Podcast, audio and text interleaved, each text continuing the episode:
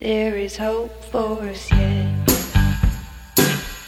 We are young, we are wet. I am Laura McKowen, There is no time for And I am Holly Whitaker. time for regret. and this is Home Podcast. And so we would begin Hey, Holly. Am I whispering? the best definition. I mean, you weren't. I was trying to talk Hi. slowly. Hello. Hello, hello. I always Happy love- Friday. We do these things back to back. Um, hey, girl, happy Friday. It's Friday. You know, I keep having to remind myself that it is. I'm truly lost concept of days. I know. I always forget too. It's cool. But it's uh, it is Friday, and we. Are in our pajamas. I am in my pajamas. I am in um no bra pajamas. Me too. I'm not wearing underwear, but I rarely. I, I mean, I don't know about you. Do you wear underwear? I never wear No. underwear. Okay. Not unless I wear underwear when I go to bed. Usually, I wear like a tank top or Well, because Uh, you're sleeping in the underwear. right. Like they're your pajamas. That's not really underwear. I'm actually like asking. No, I never wear underwear like under my jeans. Never. Yeah, no, right? Mm-mm. yeah. It's sure awesome. My mom gets much better for knowing that. My mom is horrified by it.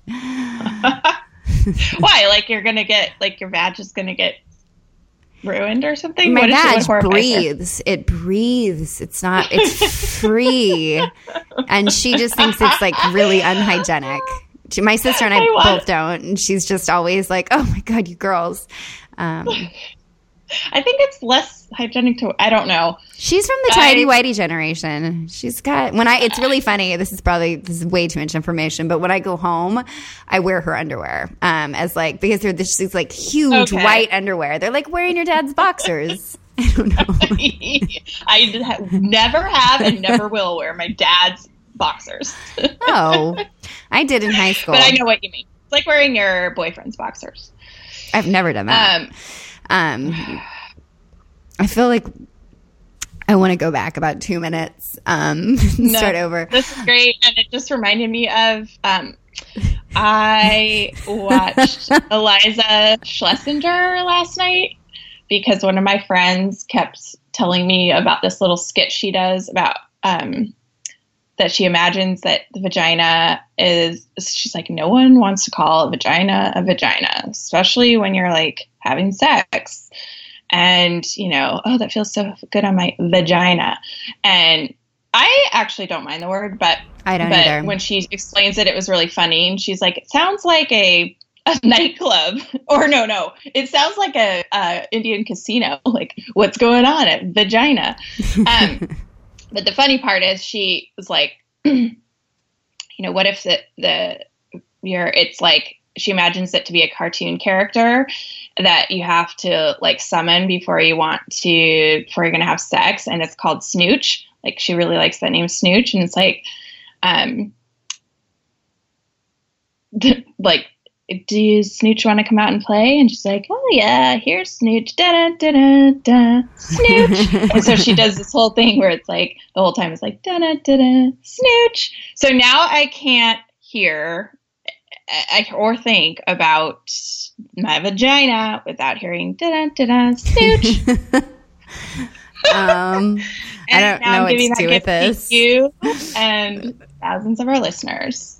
I don't know what to do with that. check it. out Iliza Shlesinger, and I mean, I hate everything else she talks about. She talks a lot about being drunk and girl and like girls' nights and stuff like that, but she's pretty funny about it. Anyway, I just call it not what we're- vagina. Like when I'm giant doing it and stuff, I just call it vagina. do you I don't- like rub that part of my vagina?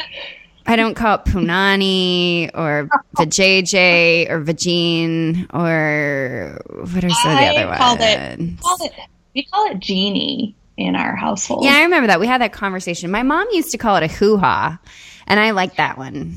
But I I, would like never hoo-ha. say that when I was. I would never The use that in a sexual context. like, do you want to fuck my hoo ha? No. Mm, Okay, okay, got it. The worst word I've ever heard is cheeseburger. Why wouldn't somebody do that? Why would somebody call it that? That makes me mad, actually. makes me angry. Um, so sorry, Dawn. Like, oh my god. Um, Adam needs to cut this part So, out. Hold on, I've got to just, I've got to, I've got to. Like, what if this was our intro for Tommy Rosen? What do you think he would have said then? Adam, we'll cut that out. Yeah, exactly. He doesn't know how bad it could have been.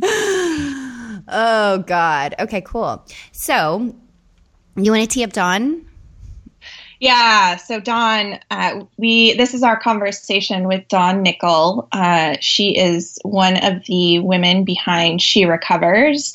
Uh, the other one is her daughter, Taryn Strong, and Dawn has been uh, someone that has been just really like a like a mama bear figure um, since I have started this path, and I know for you as well. She and Taryn are both in recovery. Dawn's in, uh, been in recovery for a long time, and um, we talk about that and also workaholism is the main focus of this because I find it so interesting and important to talk about. Um, she's just they run uh, she recovers, which started out as a Facebook page and now it's a website. It's a company um, that has all kinds of different pieces to it. They run beautiful retreats in places like Bali and Mexico. affordable Bali- retreats, like super affordable Yeah. retreats. Yeah. super affordable. hmm And I'll focus on recovery. Taryn teaches yoga at these retreats. Um, she, they do. Um, they're looking into doing a publishing branch of She Recovers. They, she, they're an amazing curator of resources, and Dawn um, also is starting some other pieces that she that are yet to be um, revealed. But they are just like this growing, beautiful, organic sort of organization slash curator of recovery resources and people and content, and so important and valuable in this world. And so we had her on to talk to her about that and her story and um, what she you know what she's learned about that and workaholism and where she recovers is going.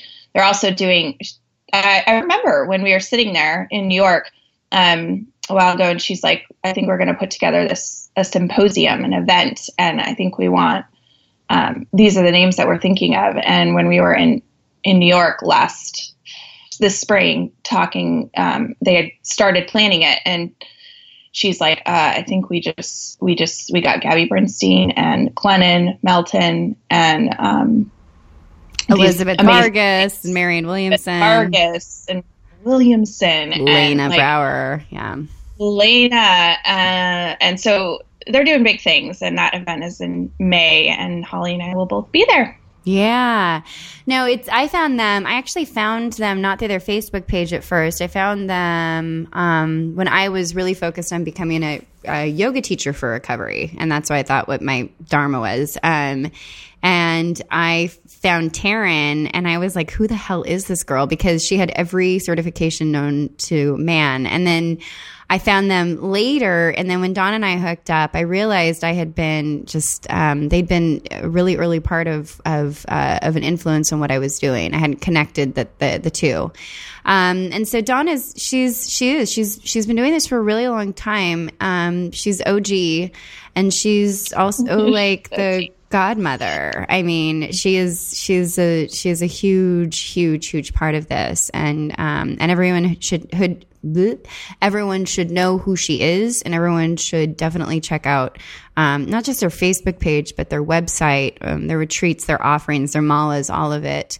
It's a really, really important um, piece of, of what we are trying to create. And um, Yeah. I loved our Oh time. yeah, and the them. essential oils. They do that. They're um, that's a big part. I'm actually on their team. um, I'm on their team 'cause doTERRA. I'm on your team, and you're and you're on their team too. And that's like something I never really thought I would do, but I I it has become the oils have become a really big part of of my recovery and my life. And my daughter loves them, and they're they've sort of like I was thinking about what I could would say what I could say about like describing them, and it's just like adding all this like texture and flavor and um, color and vibrancy to my life. It's like I don't know. It's like getting flowers in your house every day. It's so Or- mothering. It's so self. It's, It's so, so mothering. It is. I've been. I don't. I guess like I think it was. I've always been into essential oils. Like I've been into them since the really since the very early beginnings. And I signed up to be a DoTerra rep like a couple of years ago. And then I never really did anything with it. Um, and I've just I've always had them around. I've always had a lot of them around and used them, but I haven't been as immersed in them as when um, you and I were in New York and you put DigestZen on my stomach. on belly. Yeah. And then I just was like, I came home and I started using, I had DigestZen here and I never really, I had been using it orally. I'd never u- thought, which is fine. it's just fine. Um, but I never thought to use it. And then all of a sudden I started to like just rub it all over my body and I ran out of my bottle within a week and I signed up to be a doTERRA distributor under you. Um, I guess it's way too much information. All right. So here's Dawn. Oh, I think that's good. All right, so here is Mama Bear Dawn. All right. Hey, Dawn. Hi, Holly. Hi, Laura. Hi. Hi, hi. Hi. Oh, this is testing mode. I wasn't sure what was going Oh no, No, we're, oh no, we're, going. live. We're just Oh, as, we're okay, just we're as live. boring. We're live. We're just being weirdos. um, where are you, Dawn? You're in uh, Victoria. I'm in Victoria, British Columbia, Canada. Yeah. Mm, Rainy, rainy, rainy Victoria today. Oh, it is. yeah. Oh, Trying yes, not to ask about the weather. Um, well, that's lovely. I'm in Los Angeles where it's sunny. Laura. Beautiful. And I, it is beautiful and sunny here too. Not warm, but sunny. Lovely. I'm so bummed because I miss sweater weather. Like I'm wearing a sweater today, but it's like, you know, 75, 80 degrees. Well, you'll be here in a couple weeks, and it'll be perfectly cold for sweater weather. Ooh. Ooh. Awesome. I'm excited.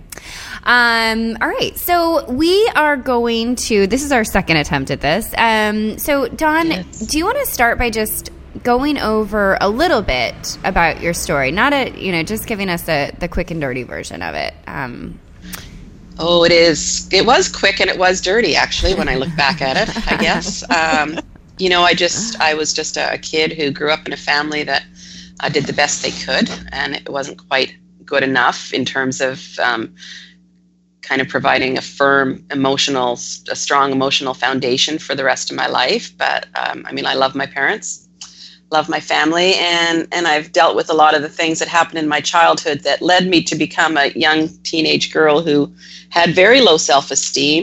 You know, none of this will be unfamiliar to people, I think.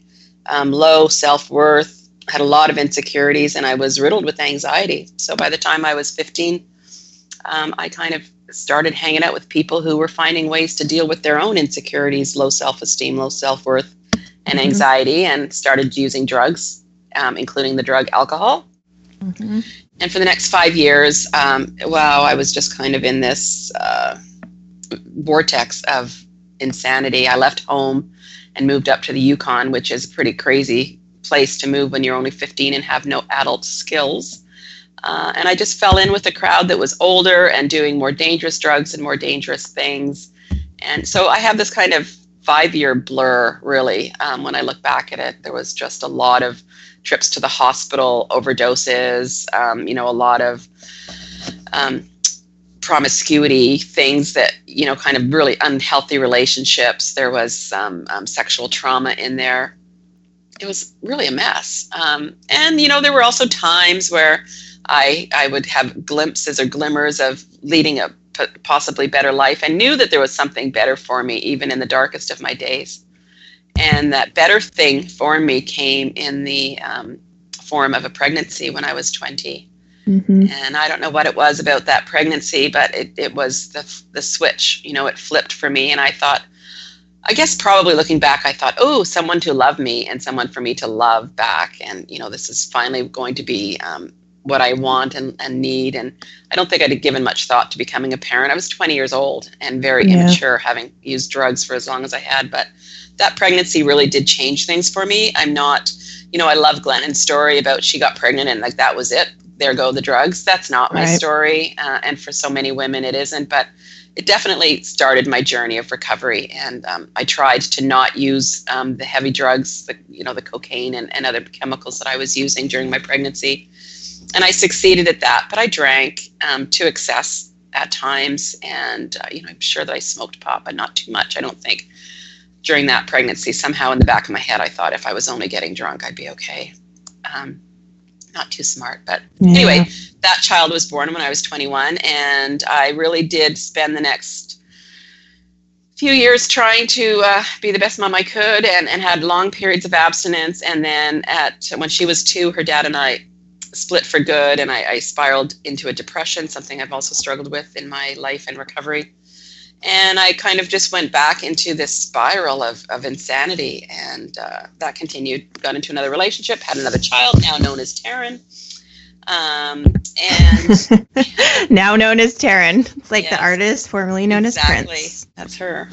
And we, you know, so just kind of until I was 27 years old, went had this period of trying not to use drugs all the time. Like, I mean, all the time trying not to use drugs, and being fairly successful during the week sometimes, or you know, I, I, you know, I don't think I have to explain to too many people how that goes, right? I was just always obsessed with the idea of not using.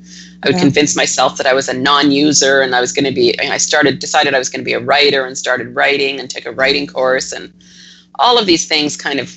I was living this half my life. I was living the way I wanted it to be, and living the vision that I had for myself, and the other half I was just totally screwed up, like just an absolute mess. So when I was 27, I left my two little girls and my then husband, uh, which was like probably the worst relationship I've ever had in my life, physically abusive, mentally abusive. It was quite the disaster. And I went to treatment. Uh, and in treatment, I learned that there was another way to live. And uh, I came out, and from that day, 1987, July 1987, I haven't taken drugs, or sorry, I haven't had a drink or done cocaine, which was my drug of choice. Yeah. Uh, but I did smoke a hell of a lot of pot for two years and then went back to treatment. And then in 1989, in May 1989, I, I got serious about recovery again. And uh, for the past 27 years, for all but two days, um, I've been completely free of mood and mind altering drugs taken to change my mood. And So Um, 21 year, no, 30? What? What the 20, hell? 29 years since I drank. 29 Wow. years. Okay. yeah 27 since i smoked a pot and 16 since i took pills to change the way i felt. And i did that because my mom had passed away and we had some other really bad family news or in my view it was and i just couldn't cope for a couple of days. Yeah. so yeah. And my the last 27 years it's been all about recovery. And i mean recovering my potential right? Which is what i think Mhm. recovery is. And i did a lot of great things for myself went back to school for 13 years earned myself a phd so you can call me dr Dawn. well you don't have to but my dad has to.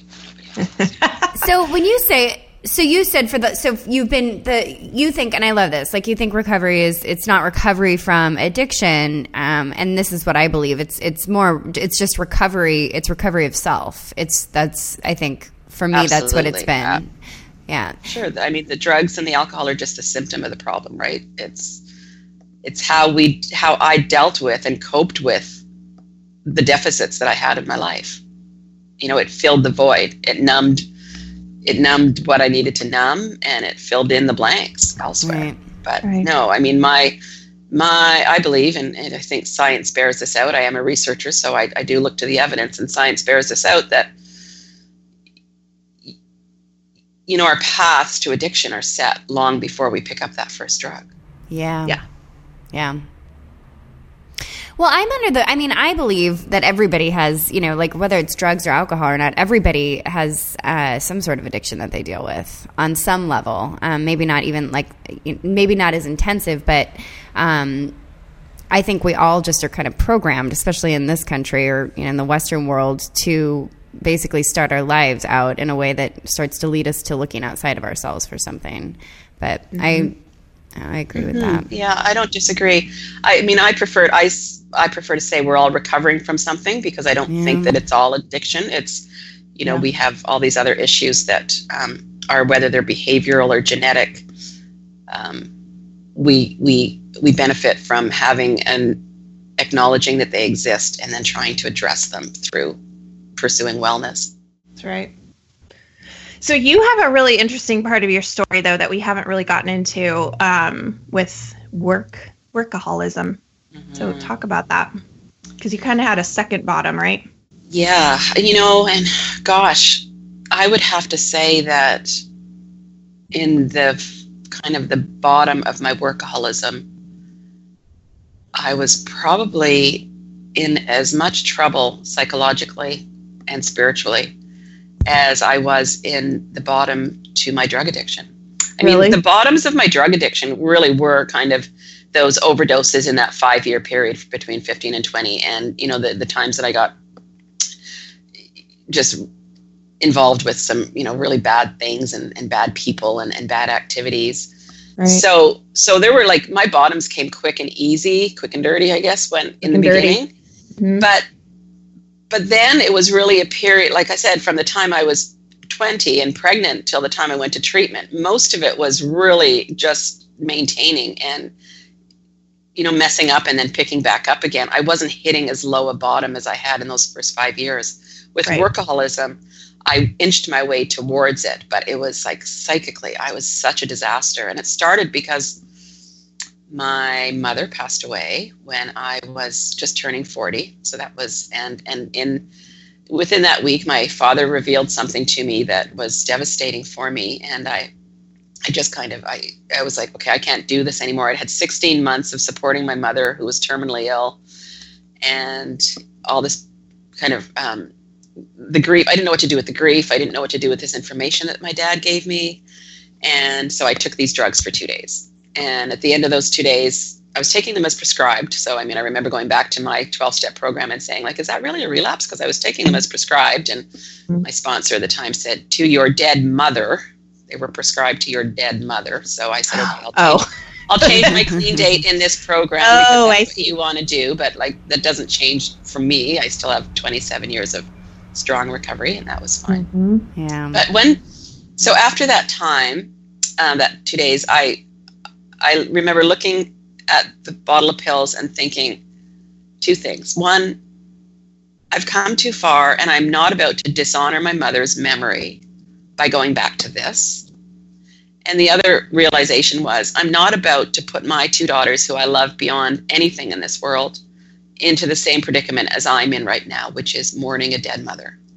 And if I keep this up, this is where I'll go. So it was, you know, just one of those moments of grace in my life where I knew enough and I had enough recovery and I was leading. I'd had enough gifts of recovery to know that I didn't want to go back to active addiction. Yeah. At the same time, I had started a PhD. I had been raising my kids. Uh, my husband had a business that we were, you know, very busy with, and I had this sense of urgency. I was 40 years old. I was behind. Here I am, still in school. I had like years to go before I finished the doctorate doctoral degree, and I just started going really fast. And going really fast allowed me not to deal with my grief, Right. not to deal with the anxiety I had about my life because I didn't really want to teach at university, which was what I was on track to become. Was a scholar. I was excelling in my field and I was gaining attention and I, so I was on this track that actually would have landed me in Maryland. So I would have been near you, Laura. I would have gone to Johns Hopkins to do my postdoctorate work, which would have been fun. I don't know that we would have met given that. Yeah, probably not. So when you say when you say like speeding up, you just you threw all of that into what you were into work, right? You just is that what you mean? At that time, it was school. Oh, So at that time, it was school, and my life became quite unbalanced because everything became about school. And my daughters were getting older. I mean, they were. Um, my oldest was a teenager. Taryn was, um, what was she? Fifteen. Yeah, so she was a teenager too. So they and they were really great kids. They were good kids. So I kind of just lost track of what they were doing a little bit, thinking, you know, they're great, they're they're wonderful, they're fine. I, I've stopped giving them kind of the attention that I had given them their whole life, I believe let them drift away a little bit, um, and just really, really became obsessed with school and doing well and and furthering myself and being the best student I could be.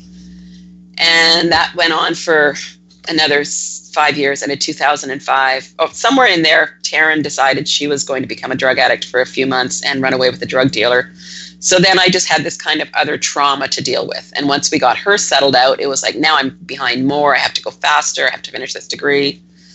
For those of us who know what obsession is like, I mean, that was just obsession, right? Getting up in the mm-hmm. morning, reading, writing, studying, going to con- conferences, just trying to be the best I could be, like really trying to make sure that I was pleasing everybody and especially my supervisor and still pleasing everyone around me. So by 2005, I was ready to complete the PhD. We had made the decision to move to Victoria. My husband was driving here to Victoria with all of our belongings. I was going to come and teach at the University of Victoria in the fall of 2005. And on Saturday, June the 4th, I believe, I ended up in the hospital. I'd, I'd been experiencing really bad cramping for a couple of weeks. I'd been going back and forth to the hospital, and they couldn't figure out what was wrong with me. And on by I went in Saturday night. I was really really sick, and by Monday, a surgeon decided that I probably had colon cancer, and they needed to operate right away. So I ended up in emergency surgery uh, on Taryn's 20th birthday on June 7th, 19, um, 2005. They removed the cancerous colon, which had, or the tumor had perforated the colon, and I was septic. So according to my surgeon, I was within an hour of my death.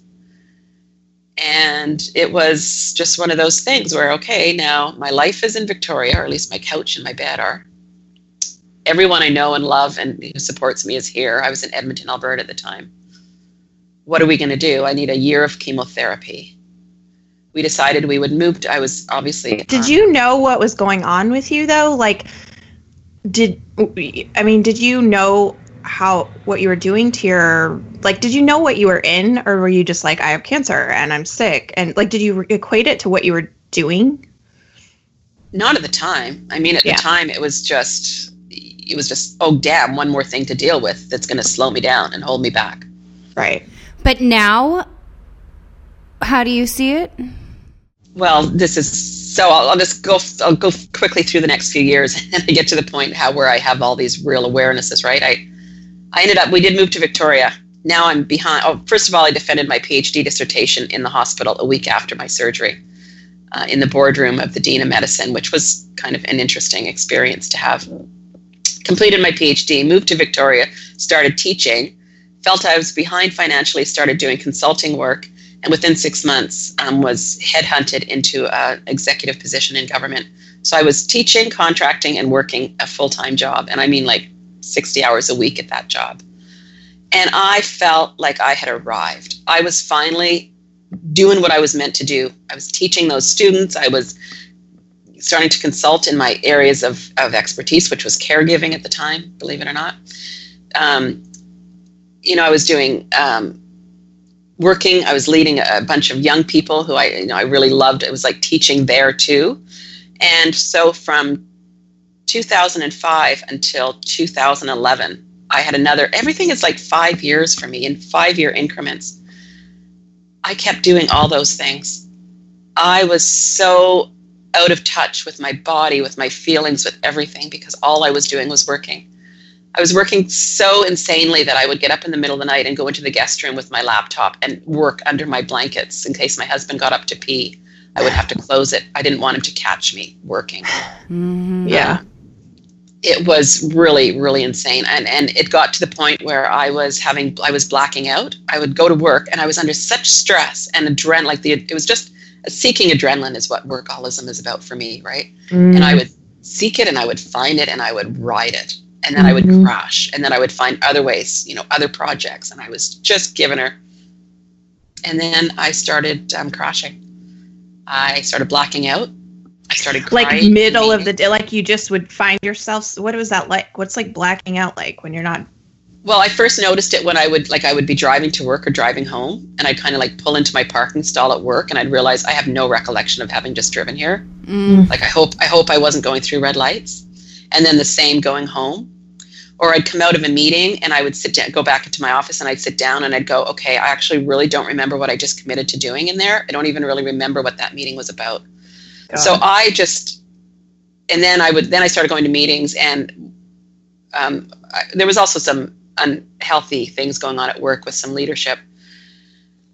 But what really kind of tipped the scale for me was I uh, twice I just burst into tears in executive meetings with like quite higher up executives, and they were simply asking me questions about things. And, you know, I, I found myself not having what I considered the right answer or prejudging what they, they were going to think of the answer I gave. And so I burst into tears twice. And that was it for me because now, I mean, it's fine when I'm going home and wondering what the hell is wrong with me. Do I have Alzheimer's? Right. You know, what's the problem here? But now, you know, the gig was up. People knew. Yeah. this It's like the facade was breaking down. It was. So um, my staff, not leadership, who they just, you know, like buck up, get it together, we've got shit to do. They weren't particularly um, supportive, but my staff, who had been watching this for years, did kind of an office intervention. They came in and said, "You need to take, you need to go away. You need to take some time off."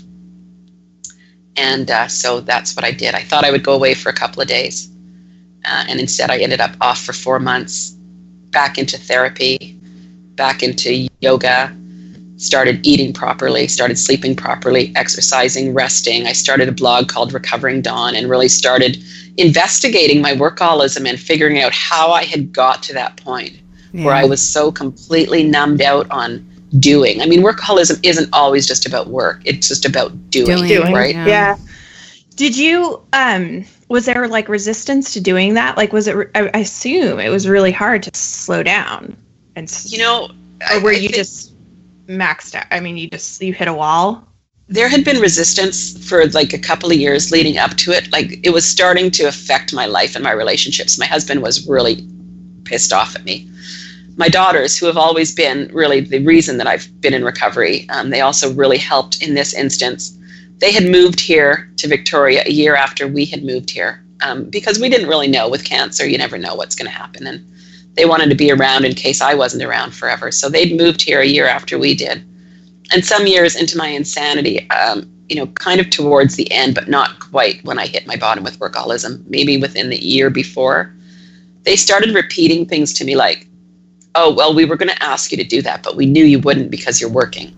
Yeah. And then towards, and then got, you know, well, well, we didn't think you'd want to. You never want to. And, and then I think it was Ashley said one day, well, I don't even know why we moved here because we saw you more when we lived in Edmonton and you lived here. We spent more time together, which wasn't actually true. It was an exaggeration, but But that was probably within like six months before I hit my bottom. And it kind of, for me, it was, oh, wow, that's true. I should think about that when I have time. Maybe I'll but put it in my still day. but you felt I'm assuming you felt my calendar to think about that. I'm assuming that you felt like you had no choice in the matter. Like you, like when people, Oh, when people, yeah, when people would ask me about stuff like working too much, I always got really defensive. Like I have no choice. I have to do this. Is that what your response was with them? always they had no idea they had no Yeah. idea and my husband again my husband these are so there was little things that would kind of click for me but not enough for me to actually embrace them and do something about it but i remember one night i don't remember the circumstances whether we were invited to go somewhere and we couldn't or i was just up until two in the morning and he was standing at you know the end of my desk going what the fuck are you doing Yeah. um, and I was explaining to him, well, you don't understand. Like, I have to do this. It has to be done. And if I don't do this, this is going to happen. And there's all. I had a staff of 28 people. They are depending on me, yeah. you know, and or my students need this, or or whatever. My clients. And he just looked at me and he said, "So here's the thing. You're actually delivering research services, not blood transfusions." and he walked away. Uh-huh. but it doesn't And that was one of those. because you can make it Yeah. you can make i mean you can make whatever it is be more important than your actual life um, so Oh. i'm i'm really curious. Okay so the because i'm going through a similar awakening right now like i'm on a second wave of reclaiming um, my life back from my work.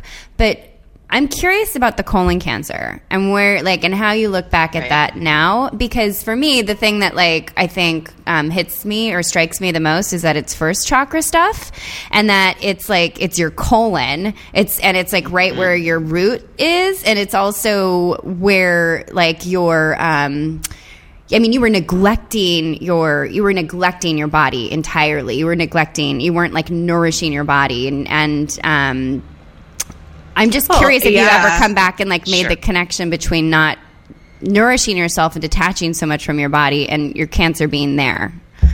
Oh, absolutely. All of that, Holly. You know, all of that. And then some, um, you know, again, scientific, if we go back to the evidence, the, the evidence shows that Um, so I believe in, in that and, and all of that, and I've, I've looked at it from that aspect, and I've healed it from that those aspects. But at the same time, one of the one of the there's a lot of studies that show that colon cancer in particular is a result of using drugs, drinking alcohol, and smoking cigarettes. Mm-hmm. So it's it's both nature and nurture. You know, it's kind of both of those things. Right. It brought me back to it. Right. But I do see, when I look back now at that experience of cancer, I think it was interesting because in that the first year, even though I was really trying to um, figure out how to you know how to get my life back together, and I was doing chemotherapy and I was teaching and doing all these crazy things, I was also living in this suspended state of wonder that I had survived again. Right. You know that just as I had survived my addiction, right. I had survived cancer. Just like I'd been within an hour of my death or moments of my death with overdose, I was within now an hour of my death with cancer. Yeah. So there was this moment, and maybe like lots of moments of absolute wonder in that first year. And then I lost it in my quest to make up time. And so now when I look back, I do go, wow, you know, I, I look back at, and I, and I, you know, I say this often is that if I had to have a reoccurrence of addiction or cancer, dear God, let it be yeah. cancer, Yeah. addiction, right? Yeah. Yeah. Ah, right? oh, I would. and- I agree. I have not had cancer, Yeah. but I would. Ra- I would so much rather have cancer than uh, face addiction. Yep. Yeah. And why So is in that? my though? works- But why is that for Yeah, you? don't Like- say that. No, I mean I don't want it back. No, no, no, no. but- But why is that for you specifically? Why is cancer better than addiction? Because I can keep my wits about me. I can keep my spirit. I, you know, I like I can, I can, I can close my eyes and I go back to those days where I was living in wonder before I started getting crazy again. And you know, I now like I love my life. I, I, I love my life so much that I sometimes meditate on it and cry because it's so beautiful. And I can hold on to that even if I've got chemotherapy raging through my veins. Yeah. But I will lose it if I don't have my my brain and my mind. My That's a spirit. crazy statement. I mean, that's a really big statement Yeah. Because you have experienced both. yeah. Yeah. Yeah, and I've experienced I've witnessed a lot of people with cancer too, right? My mom had cancer. So I I know I know what cancer looks like. And I I've seen it transform spirit. And it did it did that for me. Just it was short-lived. Um, but I've also seen addiction and it it also transforms spirit, but not in any way that we would desire it. Oh, Right. so the workaholism thing then i just kind of got busy working on um, the fun thing for me was after four months off i did regain balance um, i actually encourage anyone who is a workaholic or is a duoholic to look at the literature of workaholics anonymous. Even if you're not a 12-step person their literature is amazing. I didn't um, you know do the program but I, I love the literature. And I did get back on balance and I did return to work after four months and was living and working in balance from June until November. And on November 15th of that year, 2011, the year of my reawakening, um, government dissolved the unit that I was leading and I was laid off. And it was another one of those moments in my life that were just extremely important moment because I within 24 I was shocked and I was upset because my entire staff lost their job. They gave me a year severance so I was fine financially. But within 24 hours I knew that it was going to be the thing that I needed in my life to change my life Mhm. and it has turned out to be that. Um, but I also realized within that 24 hours that if I had been, if that had happened before I'd gone off on stress leave to figure out who I was and to learn that I was in fact not my job, that I would have been devastated. Mhm. And instead, I got to see it as the gift that it was and understood that my work was not my identity and therefore I had not lost my identity. So, um, yeah, and then the last five years, it'll be five years, November 15th, since I got laid off. And it's just been all about finding out who I am and what I want to do. And, uh, you know, I have to be honest with you, I still struggle.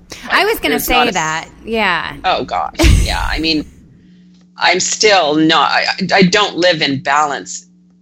In I mean, I don't live in balance, but I do now insist that I have as much downtime as I need, and I take it.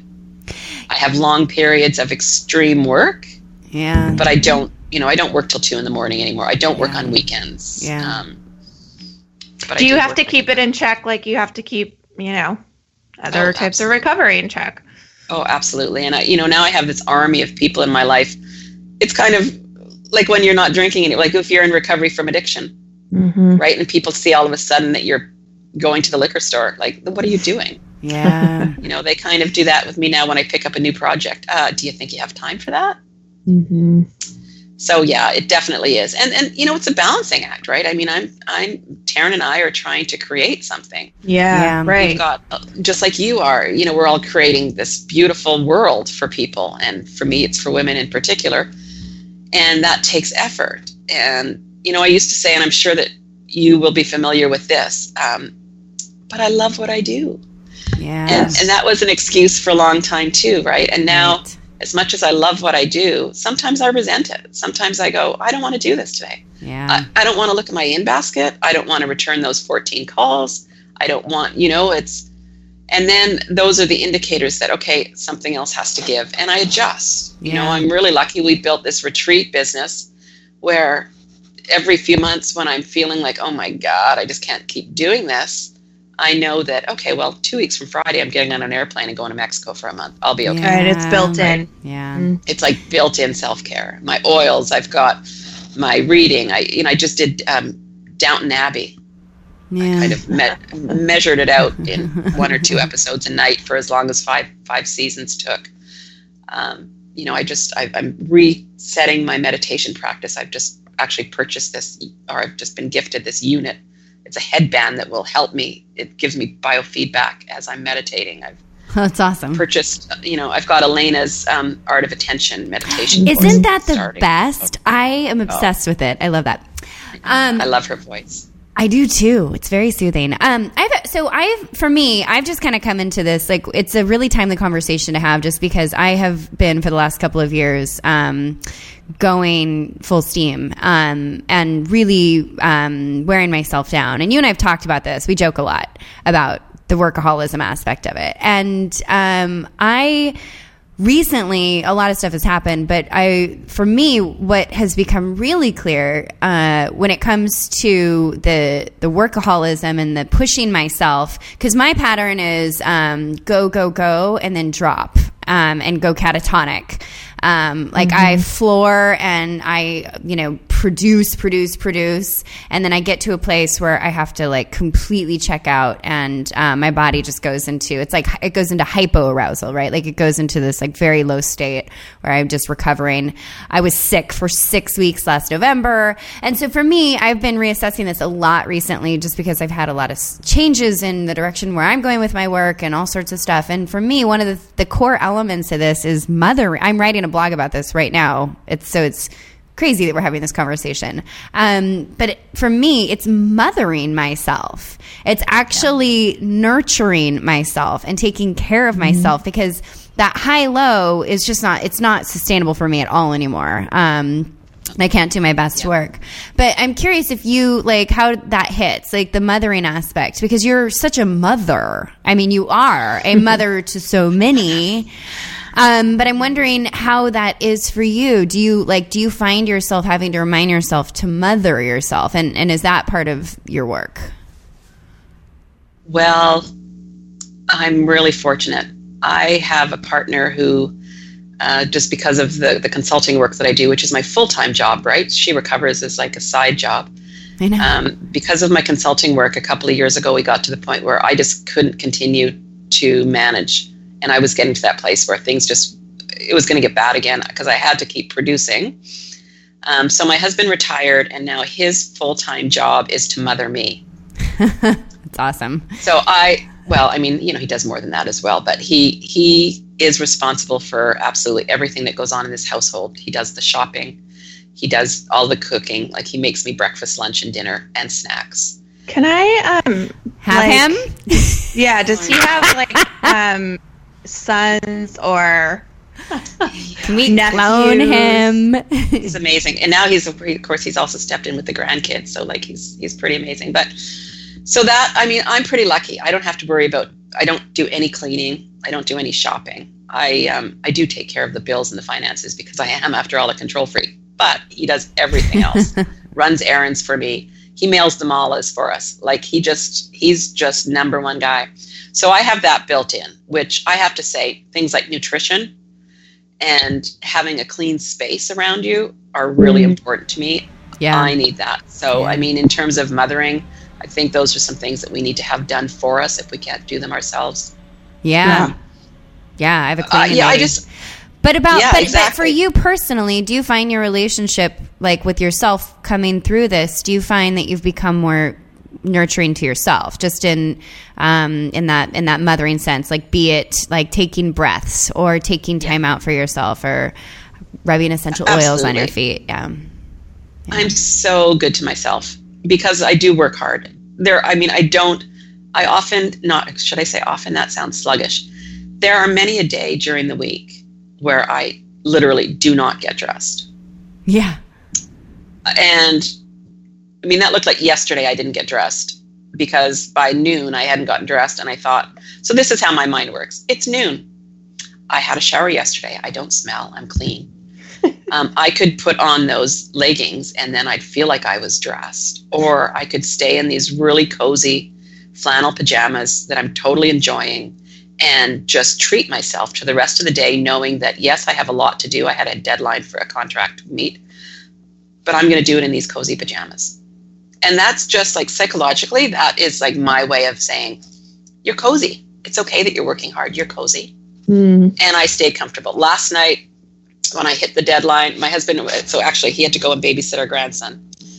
He left me a beautiful dinner, chicken and brown rice and some asparagus. I ate my dinner, which was, you know, I was sitting there feeling like I was nurturing myself. I was drinking water with a couple of drops of lemon in it. And I, you know, I just kind of, I do, I'm trying to be mindful of the things I'm doing for myself.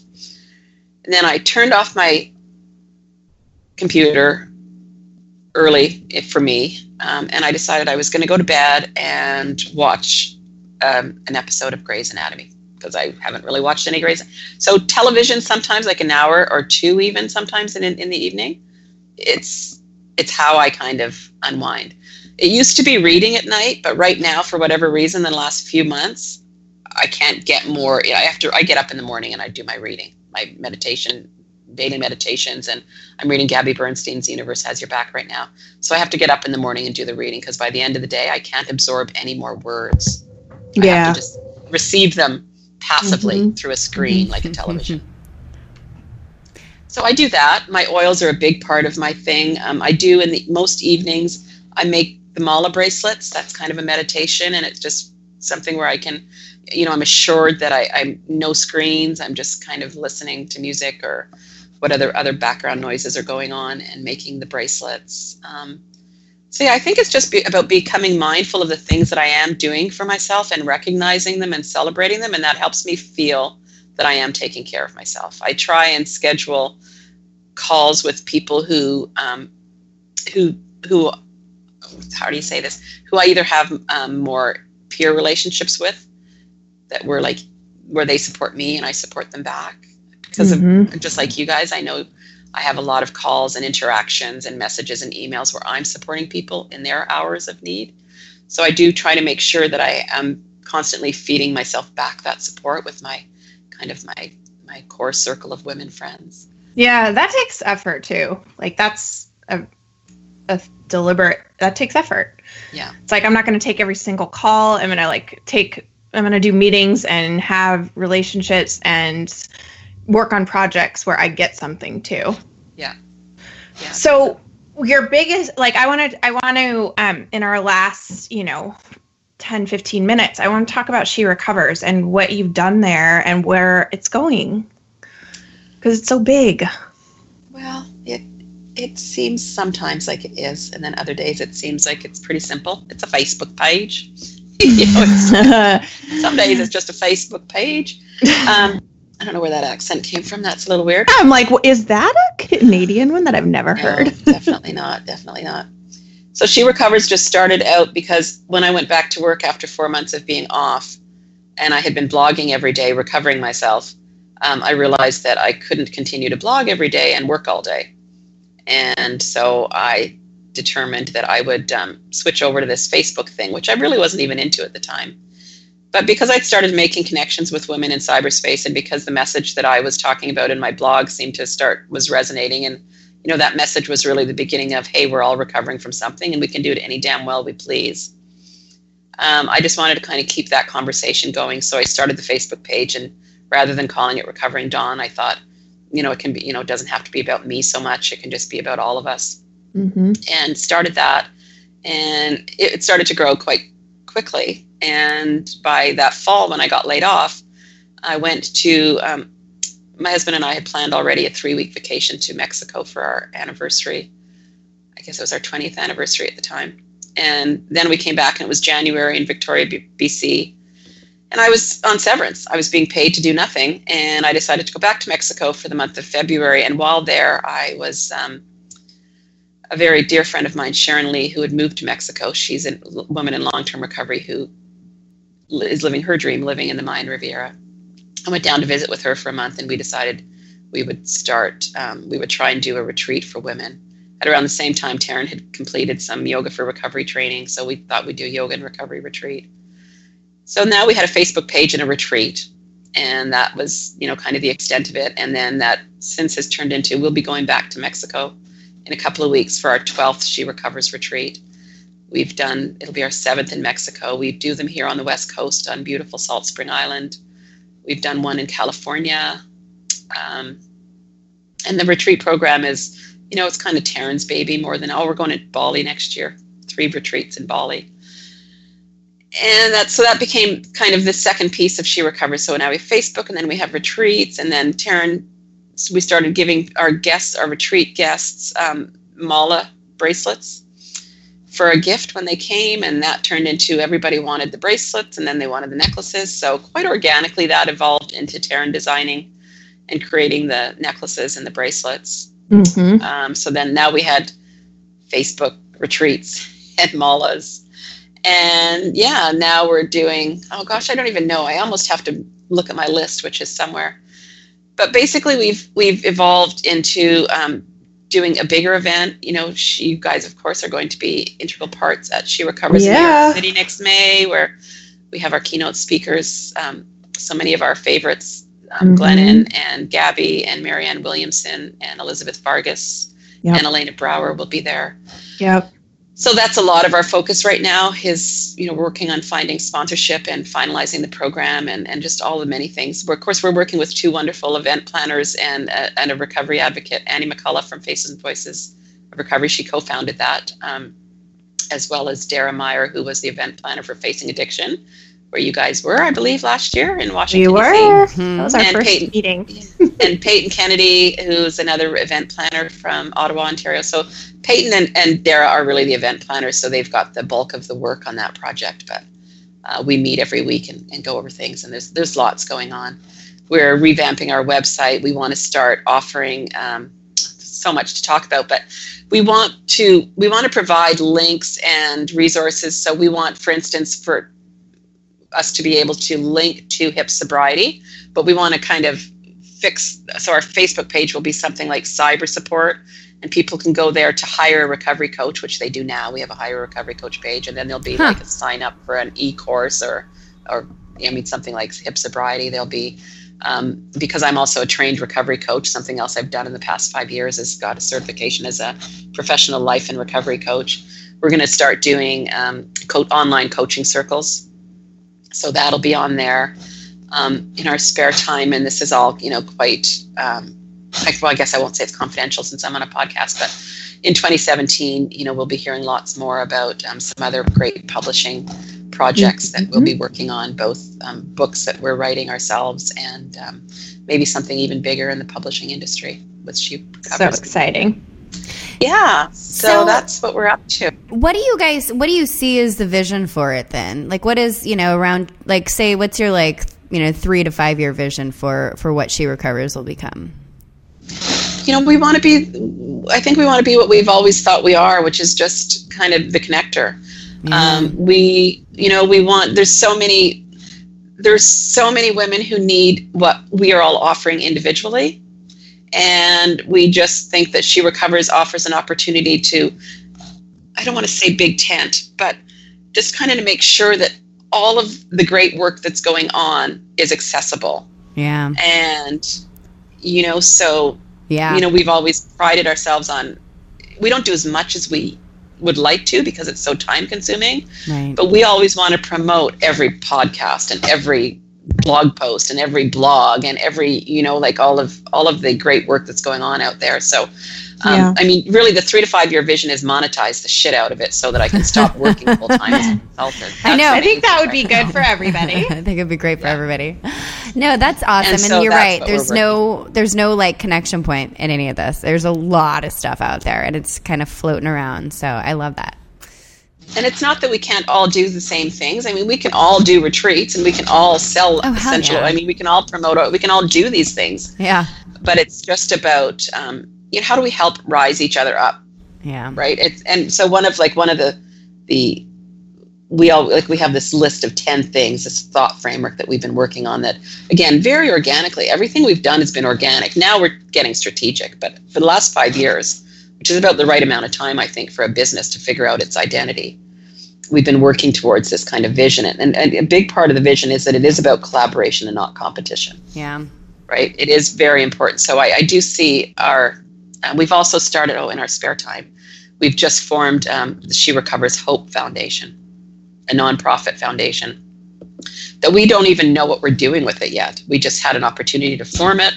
And so we've done that. So we want, you know, to kind of, um, yeah, overall, just just keep spreading the message, right? It's the message. Yeah, Everything yeah. we do is is to the message that we are all recovering from something. We that's right. you know we we can do it we need to do it together we can be we have to be supported to find our own ways it's about wholeness it's about our strengths not our defects it's, it's all these you know i could read off the i won't bother reading off the framework but it's all there you know and at the end of the day it's about recovering out loud Right. uh, so that women who who who need us can identify and find, Find them. us Yeah.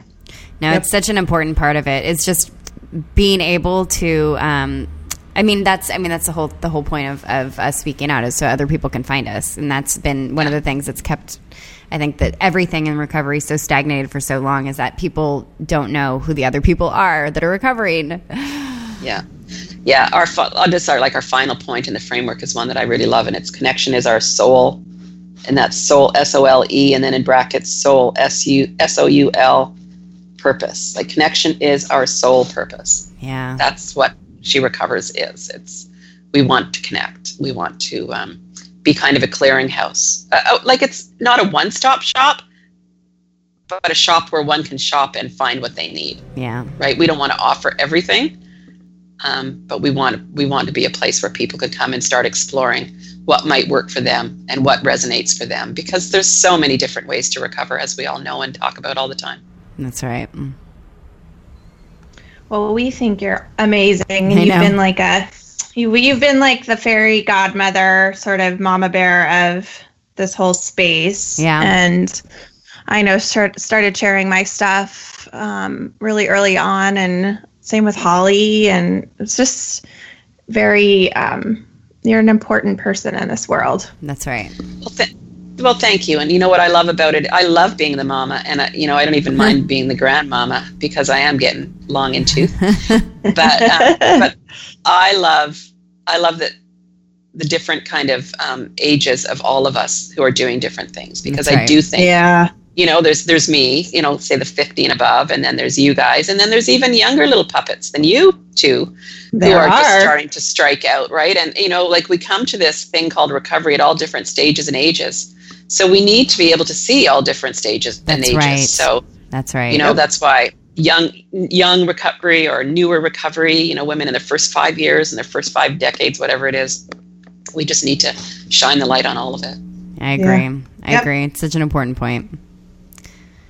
Oh, well, we are um we're going to link up everything that you've talked about, and we all are going to be doing so much more work together going forward. In May, we'll all be in New York, and that's going to be amazing. And um, yeah, I don't know. It was this is super helpful to like I I wanted to understand the workaholism, and I I don't know. I've experienced that in in parts, but more from people that I'm around, and like really understanding what that is and how it works, and that it can be an actual real big big bottom. Yeah, there's so Um, much more I could say about it too. I, I'll s- uh, share some resources with you if you'd like, because That would be great. I, I know I know an awful lot more than I've been able to speak about here today. But Yeah. I'll just say the, the bottom line is you kind of know in your head when you're when you're there because of obsessive thinking and the adrenaline and the anxiety and like you'll know you know what it's like when you're overdosing on too much when you're doing too much. Pay Yeah. attention to that moment. You're out of control. hmm Yeah. All right, my dear. Okay, lovies. You'll Well, with- have a wonderful sunny day. I'm going out for coffee with some friends, Ooh. and um, yeah, I'm just gonna probably get a little wet. And I'm just battling this head cold a little bit, so I will come home and probably get back into some cozy clothes and snuggle up with some Take care of yourself. I know. I was just myself. like, you are like my spirit twin. I stay in my pajamas. I do that same thing around noon. I'm like, well, it's noon. And if I were to take a shower now, by the time I'm done, it's like one. And then like going through all that for what? And I could just save all that time and I don't smell that bad or too bad. And um, yeah. And then like, you know, two days becomes three. And, um, And the trick is just telling. The trick is just changing how we think about it, right? Yeah. Don't tell your like. You know, you have to go from "Oh, I'm a slug" to "Oh my gosh, I'm taking such good care of myself today. This is awesome." Also, I'm quite Mm-hmm. efficient. I view it as efficiency. Yeah. Oh, Yeah, same. I put on makeup and did my hair for the first time in probably four weeks. I got out of yoga clothes and like actually put on an outfit for Halloween. I went Oh, to a friend's house and everyone was like, "Wow, you you're look a human. different. What happened?" yeah, I know you took a picture of yourself in the mirror and you sent it to me. You're like, I'm a hot I piece did. of I ass. was like, "Hey, I look pretty good." no, you said I'm a hot piece of ass or something like that, and you are. I did not also, say are a your hot piece of ass. maybe I said that, but your boots were Maybe you amazing. said that. I don't know. they were. They are. All right, okay, love you Okay, guys. This has been awesome. Love you too. Have a great day. Bye. weighs